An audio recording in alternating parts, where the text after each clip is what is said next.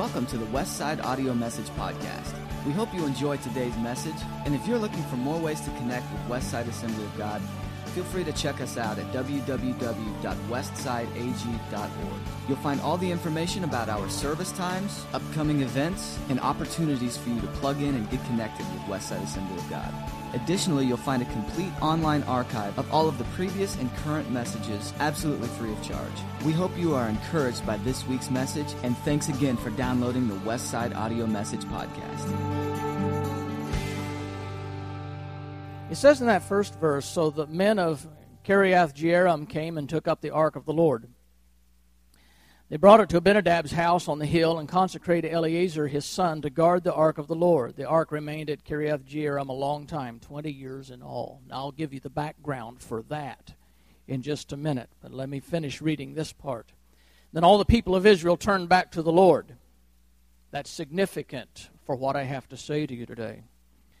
So Samuel said to all the Israelites, If you're returning to the Lord with all your hearts, then rid yourselves of the foreign gods and the Ashtoreths and commit yourself to the Lord and serve him only. And he will deliver you out of the hand of the Philistines. So the Israelites put away their Baals and their Ashtoreths and served the Lord only. Then Samuel said, Assemble all Israel in Mizpah, and I will intercede with the Lord for you. When they had assembled at Mizpah, they drew water and poured it out before the Lord. On that day they fasted, and there they confessed. We have sinned against the Lord.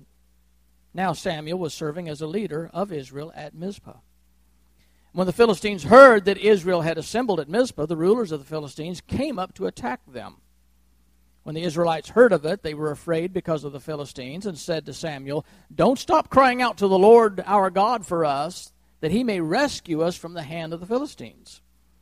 And Samuel took a suckling lamb and sacrificed it as a whole burnt offering to the Lord. He cried out to the Lord on the, Israel's behalf, and the Lord answered him.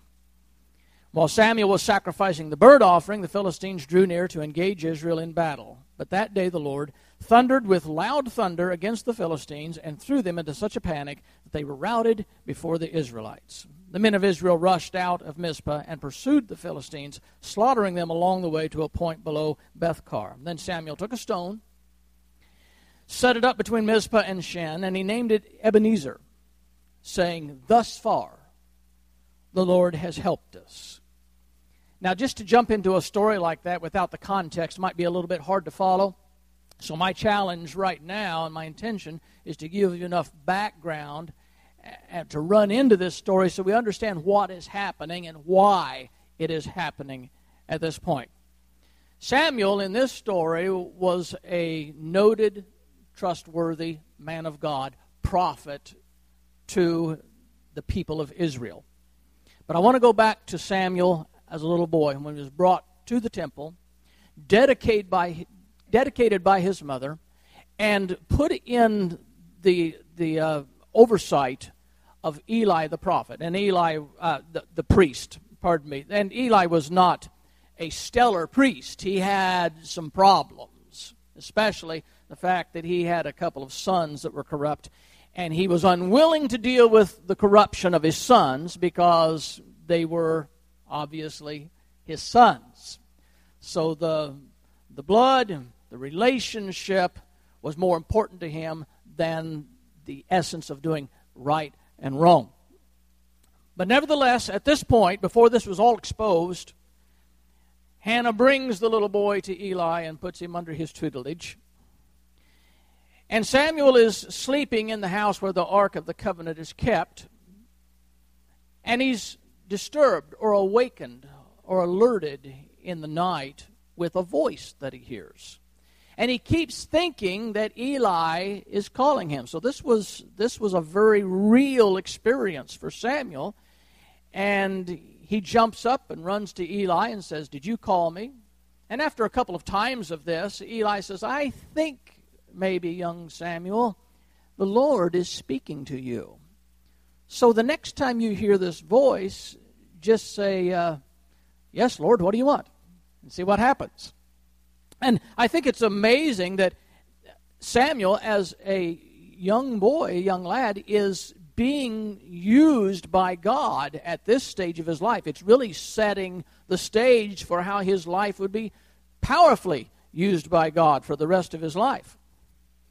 So the next time he hears this voice, he invites God. He says, God, if this is you, what do you want? And God speaks this incredible message to this young boy. A message he should have been speaking to Eli, but we, we have to assume that the conduit was plugged for Eli. He wasn't hearing from God. He certainly wasn't hearing from God concerning his corrupt sons. And he's not speaking through Eli. Eli's not listening, but he's speaking through this innocent boy. And this powerful, nation changing, life changing message comes from God through young Samuel. And God says in his very first prophetic word to Samuel, He says, I'm about to do something in Israel that's going to make the ears of everyone who hears about it tingle. Now, so far, we don't know if that's good or bad, do we? This was a bad ear tingle. This was not a good one. He says, I'm about to judge Eli and his family because he's allowed his corrupt sons to continue in the priesthood, and he's done nothing to stop them. Now, this was the beginning of difficult times for Israel. As this prophecy comes forth against Eli, against his family, and against Israel. And young Samuel not only hears this powerful word of the Lord, but he has this huge responsibility of going to the man who is his mentor and saying, Excuse me, the Lord spoke to me. He says, You're about to be judged. That's a difficult thing for this young man to do. So, because of this judgment coming on Eli, coming on his family, coming on Israel, all revealed through this young prophet in training, Samuel. The next time Israel goes to battle against the Philistines, they were trounced and they lose 4,000 soldiers as judgment has now begun against Israel.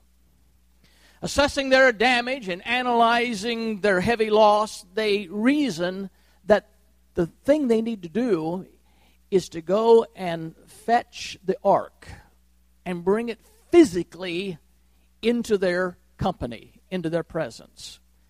And therefore, next time they go to battle with this ark in their presence, they should get a victory. Sounded like a great idea.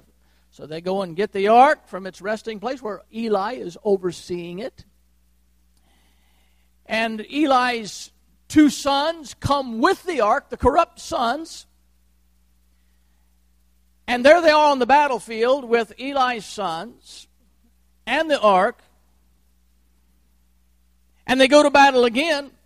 Now the Philistines see the, the Ark of the Covenant, and they're smart enough to figure out there's something about the presence of God that you just don't mess with Israel when you have the presence of God. So they're talking among themselves and they're saying, We don't want to become like the Egyptians because it was a well known fact that the Egyptians went against Israel and went against God, and you know what became of them. And they thought, They've got the ark. We don't know if we want to go against that or not. But somehow, some way through their deliberation, they ultimately decided, well, let's just give it a shot and see. And they did. And much to their surprise, the Philistines' surprise, they won. Because the revelation of this is that the mere presence of the ark did not guarantee the favor of God.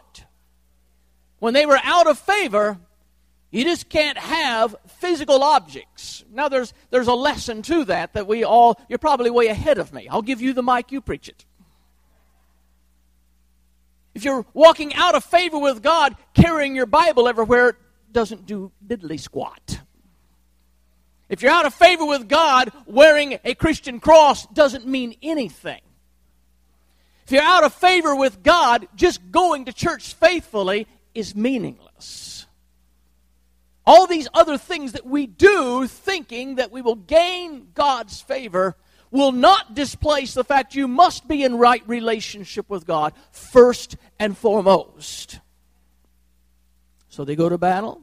This time they didn't lose 4,000, they lost 30,000 soldiers. The Philistines are elated. They thought they really overcame the odds. They didn't realize it was all about the broken relationship of Israel with their God. Word is sent back to Eli. The ark we borrowed has been stolen. Now, if you borrow something from somebody, you don't want to go back and tell them it's broken or stolen. That's the reason I'm hesitant to borrow things. We've had people offer very generously to loan us things. And I'm very hesitant to take advantage of that. When we were in California, we were going to take a, a trip, I believe it was to, to Texas, or maybe it was our entire circuit. When we'd make the circuit on our vacations, we'd go back to Missouri and down to Texas and over to Arizona and back, and two week trip, and I don't know how many thousands of miles. And one man in my church came up and he said, Take my brand new truck. I can just envision breaking that brand new truck somewhere on. Uh, now, some of you may have jumped all over that because I've seen people of different personalities. They think that's a great idea. But I couldn't do that. I said, I'm afraid I'll break it. He said, Don't worry about it. Well, I was worried about it. Can you imagine? I want to borrow the ark for a minute. We've got a battle to fight. You come back and say, The enemy beat us and took it. How do you explain that to the priest?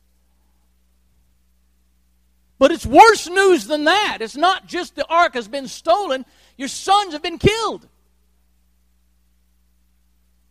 And Eli, hearing this news, was sitting on a chair. We don't ex- know exactly how this happened, but the brief description we have is he's sitting on this chair, and because of the devastating news, the loss of the ark, and the death of his own sons, it says he fell backward, and when he fell backward, he broke his neck. And he died. And the tragedy's not over. This would make a great soap opera. Because his daughter in law, who's married to one of his sons that was murdered, now she, she goes into labor. Eli passes out and breaks his neck, and the daughter in law goes into labor. And it's such a difficult labor that it ultimately takes her life. She delivers this child, and, and the, the, the ladies that are around her realize that she's very despondent over the loss of her husband, and they're trying to comfort her, and they're trying to say, Well, be of good cheer, it's a boy. You have to understand in that culture what that meant because it would have been great news to give birth to a, a male child and just so so to give birth to a female. But this was a male child, so they're trying to cheer her up. You had a boy. Uh, let me see now. Uh, my father in law is dead. We've lost the ark. My husband's dead. You want me to ha- be happy because I gave birth to a boy. And she decides, I'm going to name this child appropriately. And this was what was on the lady's heart when she said, I'm going to call him Ichabod. And of course, the Bible reveals to us that the meaning of the name is the glory of the Lord is departed. What a powerful story that she realizes things are crumbling around them because the glory of the Lord is departed. And having named the child Ichabod, then she passes on. And this story, of course, has, has been the foundation for many a sermon. As one of the things that preachers love to do is say that Ichabod is written on the door of this church. There might be a congregation somewhere so out of touch with God that maybe in a sense Ichabod has been written on it. Maybe in a sense the glory of the Lord is departed. But the church of Jesus Christ will not bear the name of Ichabod. The glory of the Lord has not departed from God's church. Maybe a local congregation, but the one that Jesus said that he's going to build this church and the gates of hell are not going to prevail against it. It will not allow the name Ichabod to be spread over the church. Now, we, have got time for a little comic relief. I, I don't know if this is true or not, but it's been told as though it were true. That the one preacher, young preacher, trying to preach that common message, Ichabod, been written over this church. He got all excited and he said, The glory of the Lord is departed from this place, and Michelob has been written over the church. I, I, I think there's I've seen a few churches where Michelob was written over the doors of the church. The glory of the Lord had departed.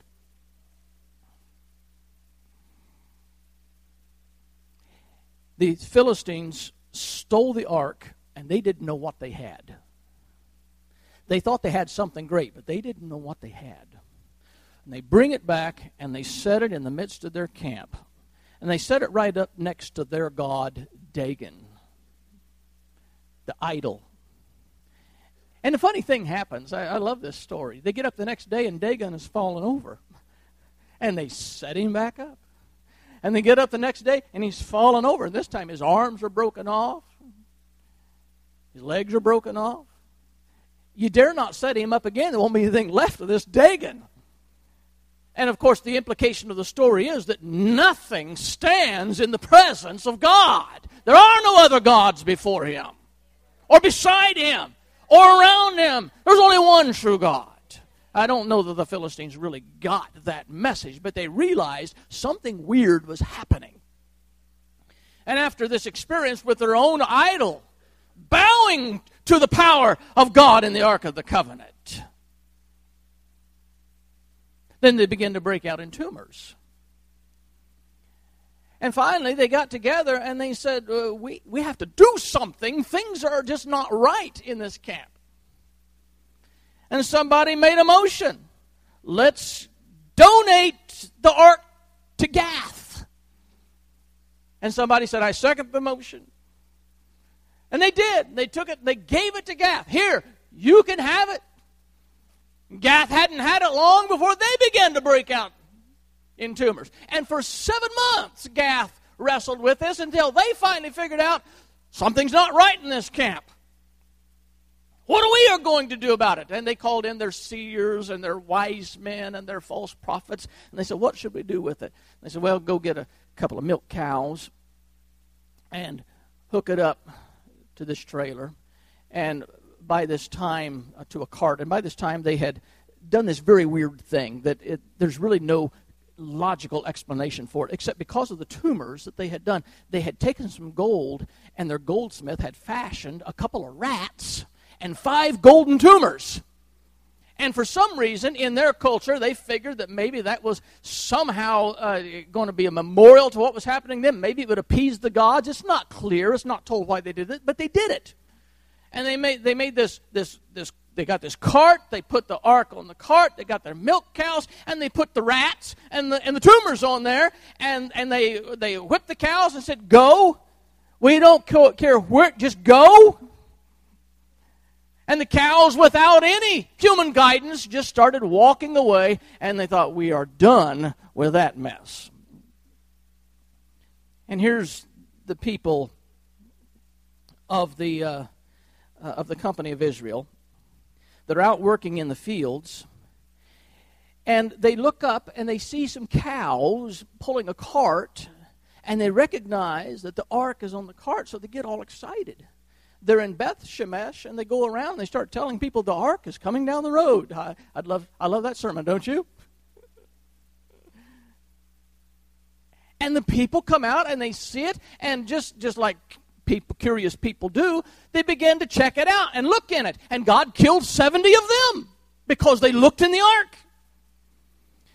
I'll tell you what, this ark is problems for people who don't have the right relationship.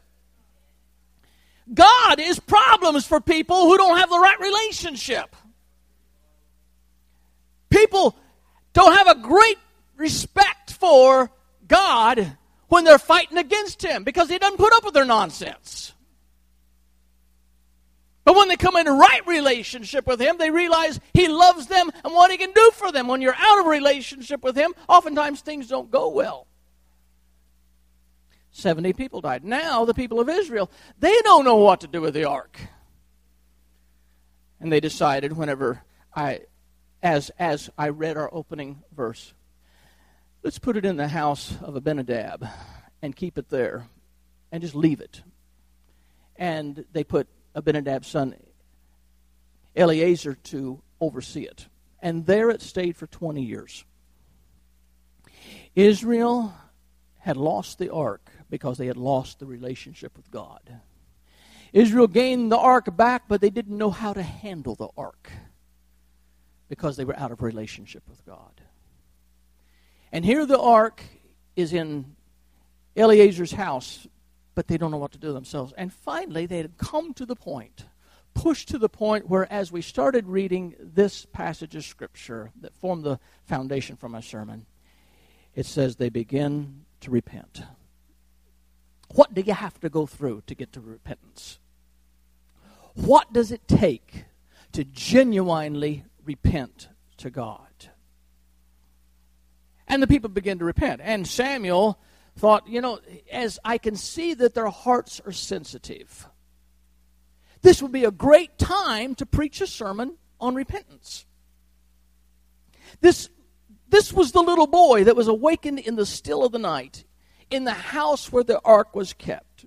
This was one that heard that fateful message from God about Eli and Israel and the judgments were coming. Now the seasoned prophet sees the ark has come back and the people are disturbed. They don't know what to do. But they begin to turn back to the Lord. And Samuel says an excellent time for a message on repentance. And the Bible doesn't give us the entire message, but it gives us a summary of what he said to them. In essence, he said, Get rid of your idols Commit yourselves to the Lord and serve Him only. And if you do that, the Lord will deliver you out of the hands of the Philistines. Now, the message of repentance has always been an important part of the gospel, and it even precedes the gospel. The message of repentance is an important component of the history of Israel the writings of the prophets throughout the Old Testament. And not only did Samuel preach this message of repentance to Israel, I can pull up other examples. One of them is Ezekiel chapter 18, verses 21 and 22. Just listen, this, this is like theology straight out of the New Testament. If a wicked man turns from all his sins which he has committed, and keeps all my statutes and does what is lawful and right, he shall surely live, and he shall not die. None of the transgressions which he has committed shall be remembered against him. Because of the righteousness which he has done, he shall live. And that's the part where it gets a little bit edgy because this is the righteousness he has done, as though we're thinking that he earned it. But it just means the right thing he did by confessing his wickedness and by turning to the Lord. That is a solid message of repentance straight out of the Old Testament. And most of the Old Testament prophets preached repentance. John the Baptist emerged on the scene, the forerunner of Jesus Christ. You know what his message was? Repent, for the kingdom of God is at hand. Jesus preached repentance. We think oftentimes that he's got all kinds of other messages and just kind of avoided a repentance. But they came to Jesus and they were telling him about this incident that happened and, and asking him, Do you think that was fair? And should they have been uh, uh, judged or, or slaughtered like that? Should they have died? And Jesus said, You know, except you repent, you shall suffer the same kind of judgment. He didn't hesitate. Repentance. It is a vital part of the message that God once preached. But you don't hear much preaching on repentance today. We have feel good sermons, we have positive mental attitude sermons, we have how to sermons on everything from fixing your marriage to getting your healing to walking in victory to overcoming depression. And we have sermons on love thy neighbor. We have prosperity sermons. We have abundant life sermons. But we don't have too many repentance sermons. And we need repentance sermons in order to balance the gospel message. You don't hear a lot of television preachers that fire up their satellite and put their, their video on there and they're preaching to the, the, the, the listeners, repent! For the kingdom of God is at hand. As a matter of fact, we can say today repentance is not politically correct. Because you're assuming somebody's wrong. And if you're assuming somebody's wrong, you're not being very fair to them. Who are you to judge? So, how can we preach the message of repentance unless we realize that there is a certain judgment that goes along with this? Repent, for the kingdom of God is at hand. How can you preach repentance unless you infer that people are sinning? How can you preach repentance unless you infer that there is such a thing as sin? That something they're doing we consider sin. And we're living in a day and age when that's not popular and it's almost not legal. How's the church going to preach the message of repentance in a day and age like this without risking something? Tax exempt status? Or risk being sued? Or risk jail time or prison time for the messenger? So, what are we going to do? Are we just going to shelf the message of repentance? It's valid and it's necessary for today. I know it runs against the grain of this politically correct society. But I'm here to tell you that simple repentance can fix a lot of things. And people are running around and trying to get experts to help them, and psychologists to help them, and counselors to help them. And uh, uh when the bottom line is, they just need to repent.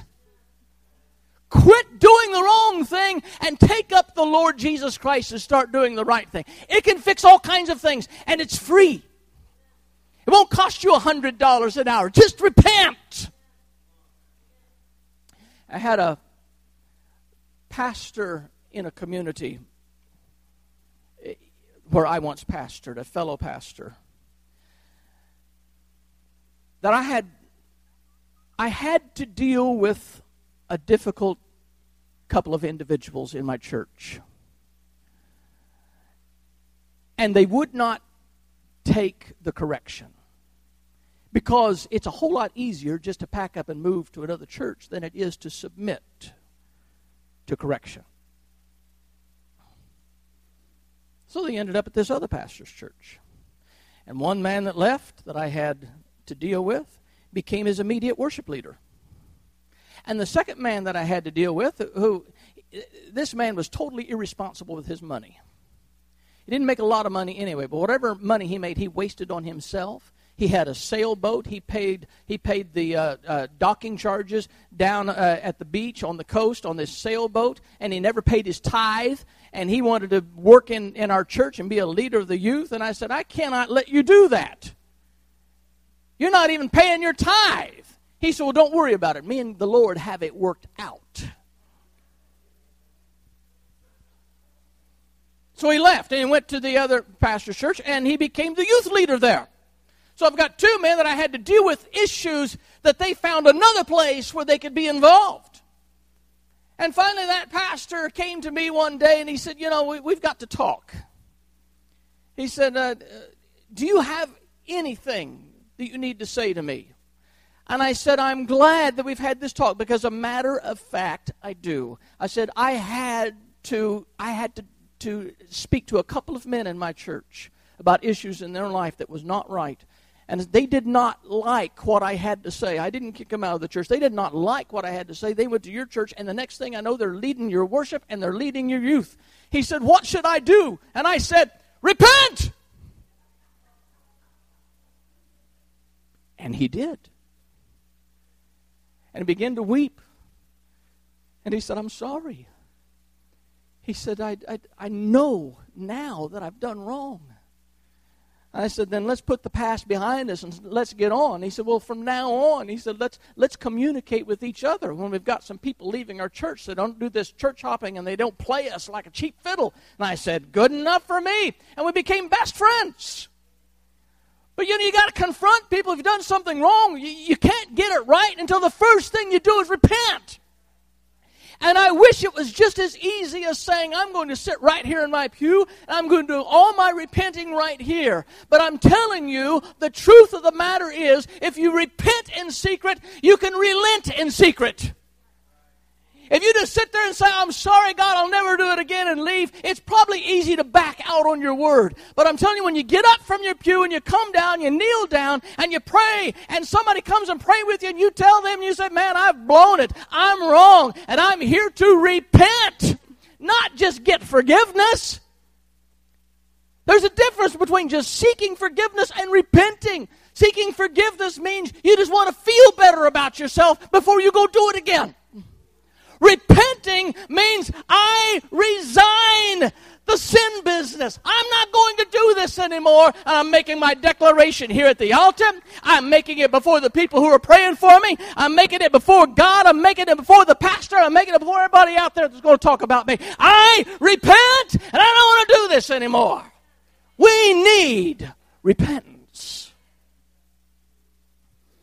And not just hidden repentance, secret repentance that happens every day that you live because you can't get by what you're doing.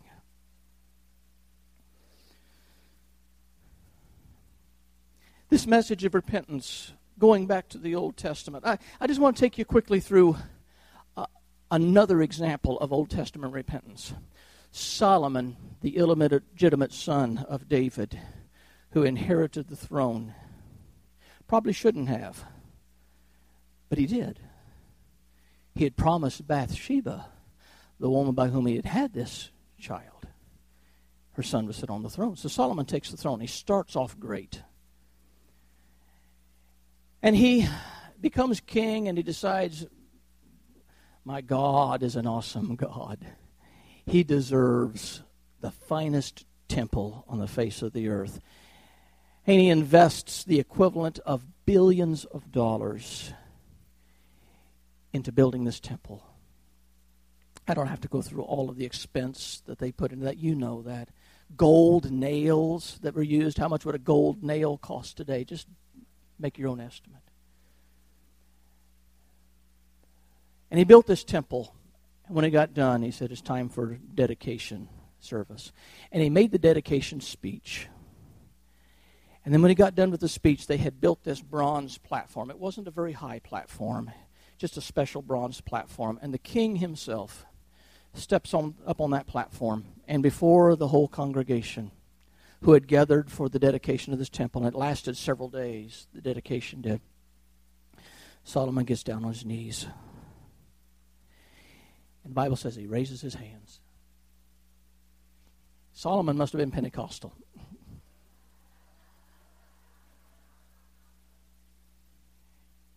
And he begins to pray. People are watching their king, their royal, dignified king, there in humility on his knees before God, hands raised, and he begins to pray. And he prays things like this. They're in that position. Oh God, accept this temple. And if people do wrong and they turn and they pray towards this temple and they pray towards your holy city, forgive them of their wrong. And if we go to battle and we lose and we figure out that we've missed you, let us confess our sins and look towards the temple and remember your goodness and forgive them.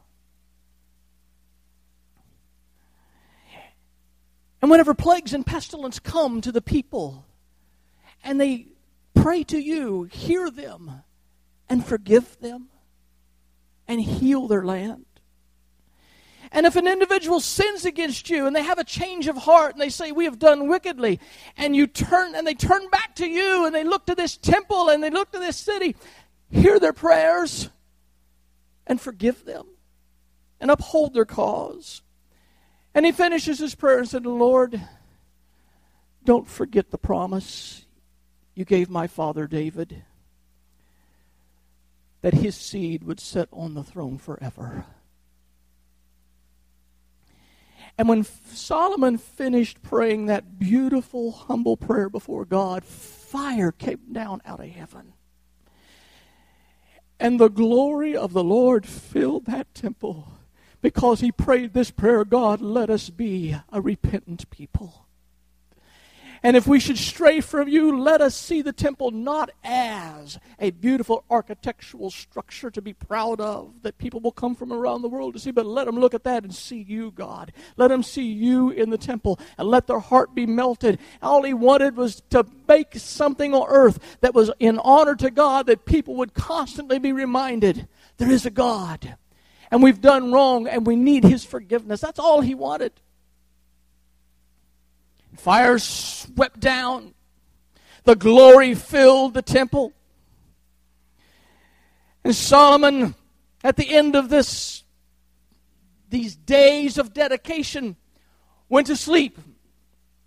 Late one night at the conclusion of these ceremonies. And in the night, God appeared to Solomon. And he told him in this message, he said, I've heard your prayer. And I just want to let you know I've chosen this place as my house of sacrifice. And God said, Furthermore, Solomon, tell the people this. If I shut up heaven that there be no rain, if I command locusts to devour the land, and if I send pestilence among the people, then know this. If my people who are called by my name shall humble themselves and pray and seek my face and turn from their wicked ways, I will hear from heaven. I will forgive their sins and I will heal their land. We need a message of repentance today.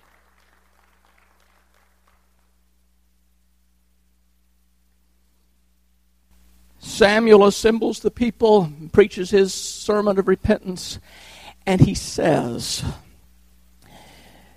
This is what it means to truly repent. Now, that's, that's the other side of this. We need the message of repentance, but we need people who understand what true repentance means. And Samuel said, If you're really serious, if you're really going to repent, the first, the first thing you need to do is get rid of the idols in your life. Are you listening to me, people? How miserable is your life? You trying to get Jesus to sell you a little salve? Or are you trying to get your heart and your life straightened out to where you're living in 24 hour misery? Seven days a week most of the days of the year. Repent. It's simple. Just repent. Bring those idols that are between you and God that keep you so fascinated and so separated and lay them at the altar and declare, I repent. I'm done living my own life. God, I want you. I need you. I'm selling out to you.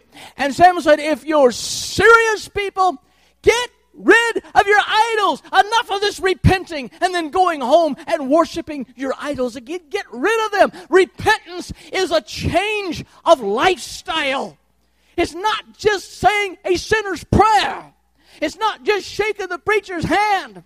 It's not just coming down and shedding a few tears at the altar. It's getting up and saying, I'm done with the way I used to be. I am sick and tired of being sick and tired. I want something different from my life. I want joy unspeakable that's full of glory. I want abundant life through Jesus Christ. I want to wake up singing the praises of God instead of singing gloom and despair and agony on me. Repent!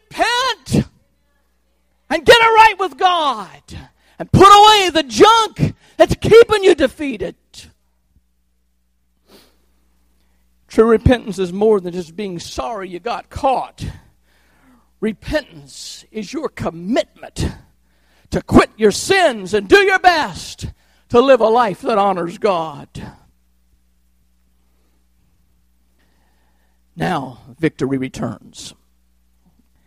And as the people are repenting, the Bible says, the Philistines hear what's going on, and they see all of Israel gathered at Mizpah, and they say, Wouldn't this be a wonderful time to attack?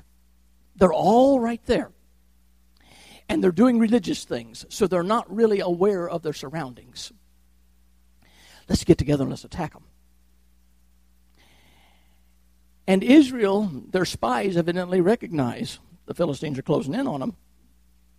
So the first thing they do is they say, Oh, Samuel, don't quit interceding. don't quit. Don't stop now. We need the Lord more than anything else. We need Him now. Don't quit interceding.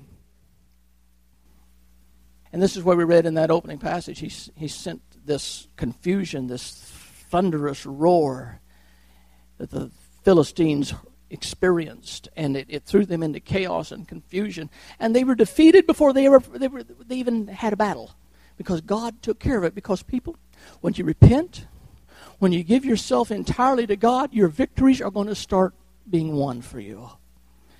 And it makes me wonder why people who keep losing all of their battles can't figure out that it starts with repentance and it goes to selling out to God and serving Him and Him only. And don't come and try and get a spiritual fix so you can make it through another week with your own agenda. Come and repent and take God on full time. Love Him with all of your heart, all of your soul, all of your mind, all of your strength, everything within you. Love Him and watch the Philistines start falling around you. God will fight your battles for you victory will come. That's what Samuel said. He said, Get rid of your idols, serve God only, and then victory will come to your life. Like the people that day who finally came to the point after all this sour experience with the ark and losing the ark and regaining the ark and scared of the ark and don't know the relationship with God, is he mad at us and what are we going to do next? Is he going to kill us? And all of this mass confusion, they finally woke up one day and said, Enough is enough. It's time to come back to God. To every man and woman here today, you seem to be more losing more battles than you're ever winning to every man or woman who's grown cold in your relationship with God and the presence of God has moved away because you've been going out and involving yourself in things that God doesn't approve of. It's time to repent. I'll tell you, I'd love to see revival hit West Side, but I think it's going to hit we're going to be ready. It's going to hit when everybody of every color, every stripe, every persuasion here, and every walk of life, and every level of maturity, when every person is honest enough to get before God and just do some repenting. You say, I don't need to repent. Yes, you do. You got to repent for being stubborn. If that's the only reason you've got, we just need to be broken before God. Search me, oh God. Search me, Holy Spirit. Know my thoughts today. Know where my problems are. Show me what I cannot see in myself. That's what repentance is. God knows me better than I know me. And we go before God, we repent and say, God, I'm trying to do my best. I think I've done my best, but I don't know. I repent for my failures. And then at the end of that passage, as the Philistines are defeated, and Israel, that had struggled under the oppression of the Philistines for too long, finally begin to sense the liberty in God that He brings by giving them the victory when they need it the most. Oh, doesn't it feel great to walk in victory? Doesn't it feel great to be free and free indeed? And after all of this, Samuel goes outside the town and he builds a memorial and he a stone and he names the stone Ebenezer. And the word Ebenezer means thus far the Lord has helped us. You know, we need those Ebenezers to realize that when we were walking with Him, the Lord was helping. We need those monuments to say, to that point in my life, I was doing all right. We need those pointers to encourage us to keep on the track. It was good when I was serving the Lord. It's when I strayed it started getting bad. Thus far, the Lord has helped us. In other words, so far, so good. Don't blow it. We're not giving you a guaranteed insurance policy that one trip to the altar and everything's going to change in your life. You're going to have to stay in a humble state before God, living every day in repentance towards Him and humility towards Him and realizing, God, on my best day, I'm nothing but a failure. But in you, I can do all things through Jesus Christ who strengthens me. Walking in that victory, walking in that humility. You need the intercessor. You need the one that is before the throne of God, ever interceding for you. You need the one that you can call out on him when you hear the rumbles of the enemy. That you can say, Oh, don't stop interceding. I can feel it coming. I need it now. Don't stop interceding. I know a lot of you people that you're, you're, you're got a good habit. Whenever you feel the rumblings of the war coming, you're on the phone and you're calling your prayer warriors. Say, pray. I need prayer. I'll tell you what, don't forget just to remind Jesus, the great intercessor, the great intercessor. Lord, don't quit interceding for me right now because I need you. I can pray for you, be glad to pray for you. But you need to rest assured that your intercessor, the one who's before the throne of God, is the one that's really carrying the battle for you. You need to walk in true repentance. You need to give up the junk that's keeping you separated from God. Bow your heads.